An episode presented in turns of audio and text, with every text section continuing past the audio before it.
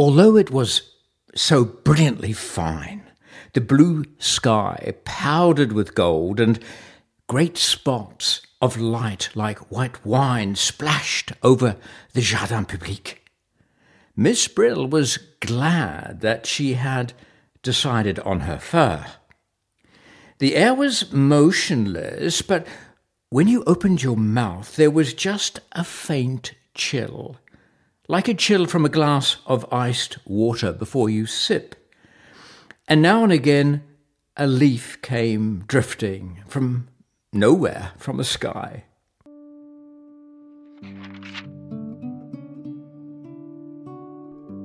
Miss Brill put up her hand and touched her fur. Dear little thing. It was nice to feel it again. She had taken it out of its box that afternoon, shaken out the moth powder, given it a good brush, and rubbed the life back into the dim little eyes. Hmm, what has been happening to me? said the sad little eyes.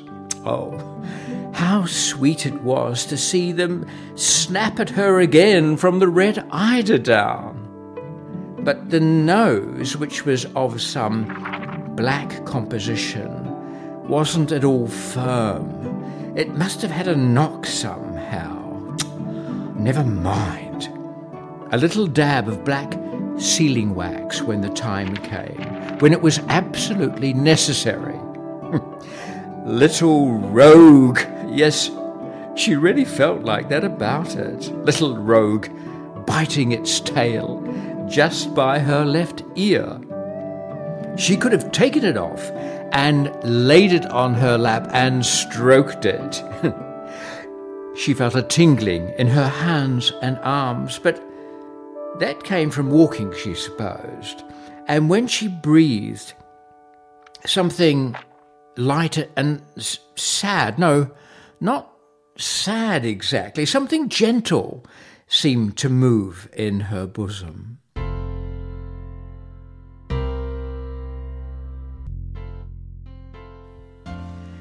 There were a number of people out this afternoon, far more than last Sunday, and the band sounded louder and gayer. That was because the season had begun. For although the band played all the year round on Sundays, out of season it was never the same. It was like someone playing with only the family to listen. It didn't care how it played if there weren't any strangers present. Hmm. Wasn't the conductor wearing a new coat, too? She was sure it was new. He scraped with his foot and flapped his arms like a rooster about to crow, and the bandsmen sitting in the green rotunda blew out their cheeks and glared at the music. Now there came a little fluty bit, mm, very pretty, a little chain of bright drops. She was sure it would be repeated. It was. She lifted her head and smiled.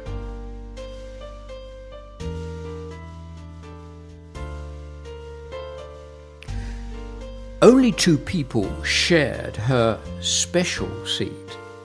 A fine old man in a velvet coat, his hands clasped over a huge carved walking stick, and a big old woman sitting upright with a roll of knitting on her embroidered apron. They did not speak. This was disappointing, for Miss Brill always looked forward to the conversation.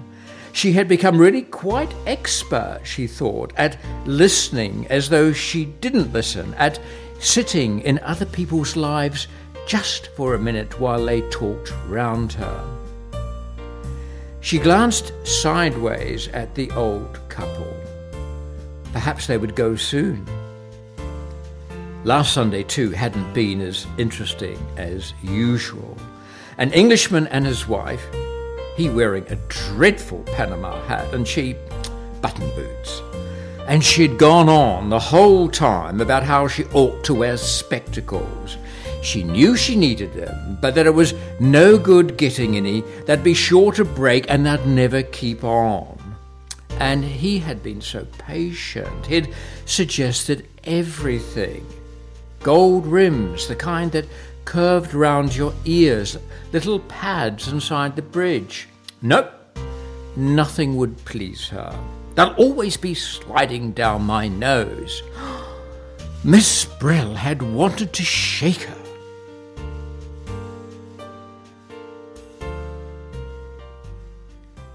The old people sat on the bench, still as statues. Never mind, there was always the crowd to watch. To and fro, in front of the flower beds and the band rotunda, the couples and groups paraded, stopped to talk, to greet, to buy a handful of flowers from the old beggar who had his tray fixed to the railings. Little children ran among them, swooping and laughing. Little boys with big white silk bows under their chins, little girls, little French dolls, dressed up in velvet and lace. And sometimes a tiny staggerer came suddenly rocking into the open from under the trees, stopped, stared, as suddenly sat down flop until its small, high stepping mother, like a young hen, rushed scolding to its rescue. Other people sat on the benches and green chairs, but they were nearly always the same, Sunday after Sunday, and Miss Brill had often noticed there was something funny about nearly all of them. They were odd, silent, nearly all old, and from the way they stared, they looked as though they'd just come from dark little rooms, or even, even cupboards.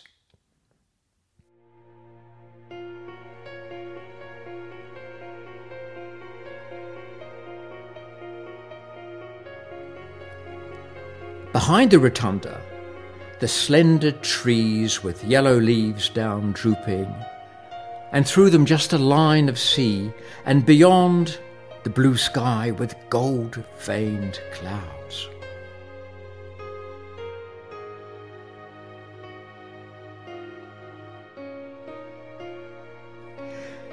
Two young girls in red came by, and two young soldiers in blue met them and they laughed and paired and went off arm in arm. Two peasant women with funny straw hats passed, gravely, leading beautiful smoke coloured donkeys. A cold, pale nun hurried by. A beautiful woman came along and dropped her bunch of violets, and a little boy ran after her to hand them to her. And she took them and threw them away as if they'd been poisoned. Dear me! Miss Brill didn't know whether to admire that or not.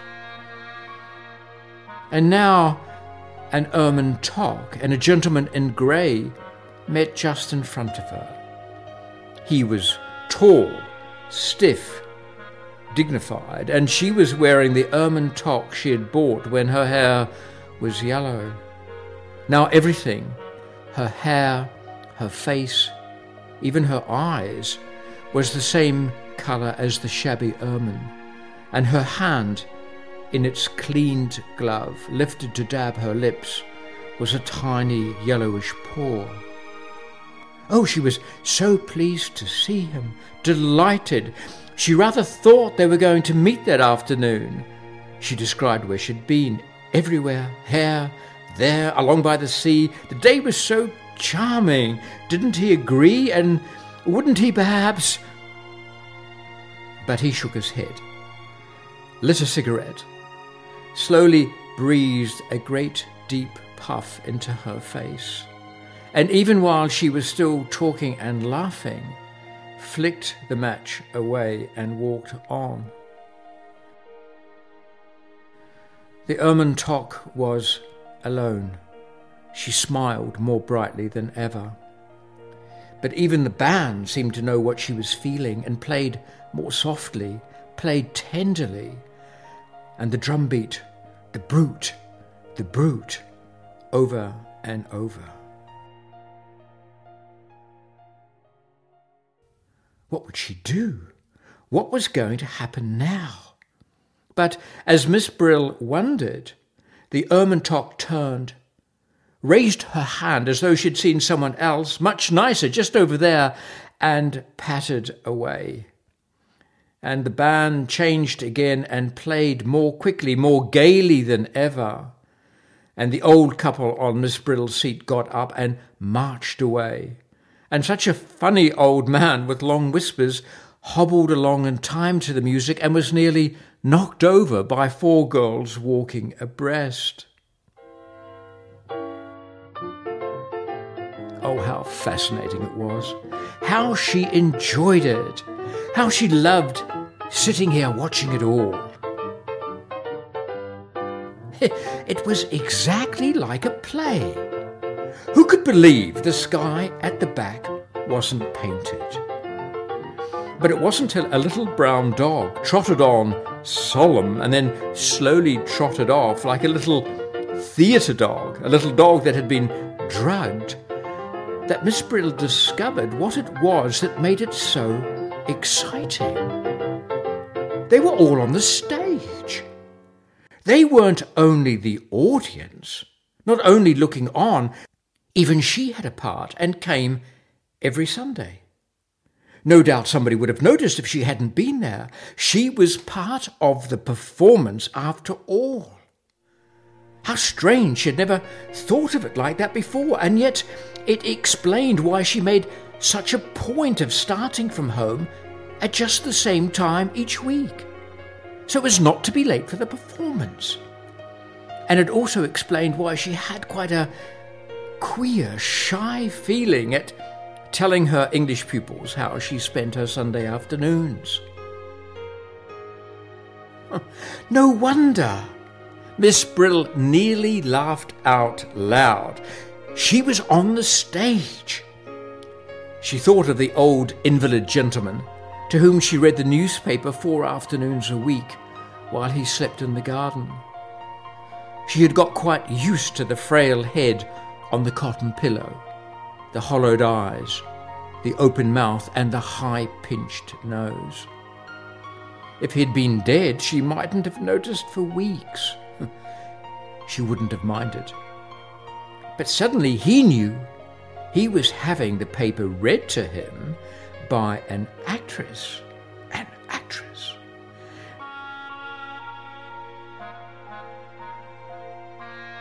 The old head lifted Two points of light quivered in the old eyes. An actress, are ye? And Miss Brill smoothed the newspaper as though it were the manuscript of her part and said gently, Yes, I have been an actress for a long time. The band had been having a rest. Now they started again, and what they played was warm, sunny, Yet there was just a faint chill, a something. What was it? Not sadness, no, not sadness, a something that made you want to sing. The tune lifted, lifted, the light shone, and it seemed to Miss Brill that in another moment all of them, all the whole company, would begin singing. The young ones, the laughing ones who were moving together, they would begin, and the men's voices, very resolute and brave, would join them. And then she too, she too, and the others on the benches, they would come in with a kind of accompaniment, something low that scarcely rose or fell, something so beautiful, moving. And Miss Brill's eyes filled with tears, and she looked smiling at all the other members of the company. Yes, we understand. We understand, she thought, though what they understood she didn't know.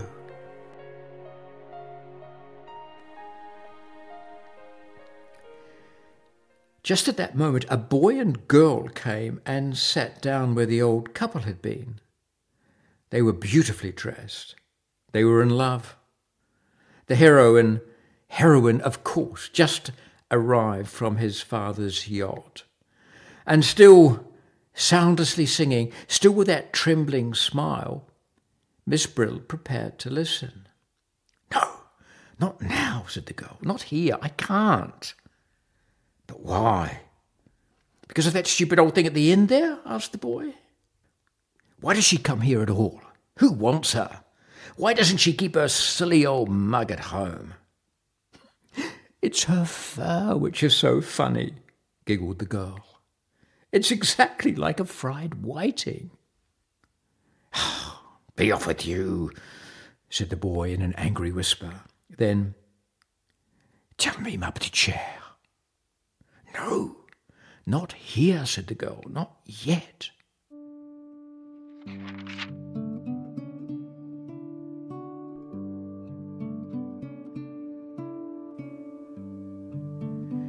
On her way home, she usually bought a slice of honey cake at the baker's. It was her Sunday treat. Sometimes there was an almond in her slice, sometimes not. Made a great difference. If there was an almond, it was like carrying home a tiny present, a surprise, something that might very well not have been there. She hurried on the almond Sundays and struck the match for the kettle in quite a dashing way.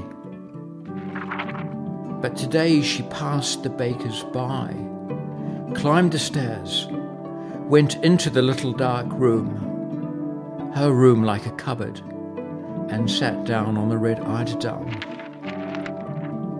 She sat there for a long time. The box that the fur came out of was on the bed. She unclasped the necklet quickly. Quickly, without looking, laid it inside. But when she put the lid on, she thought she heard something crying.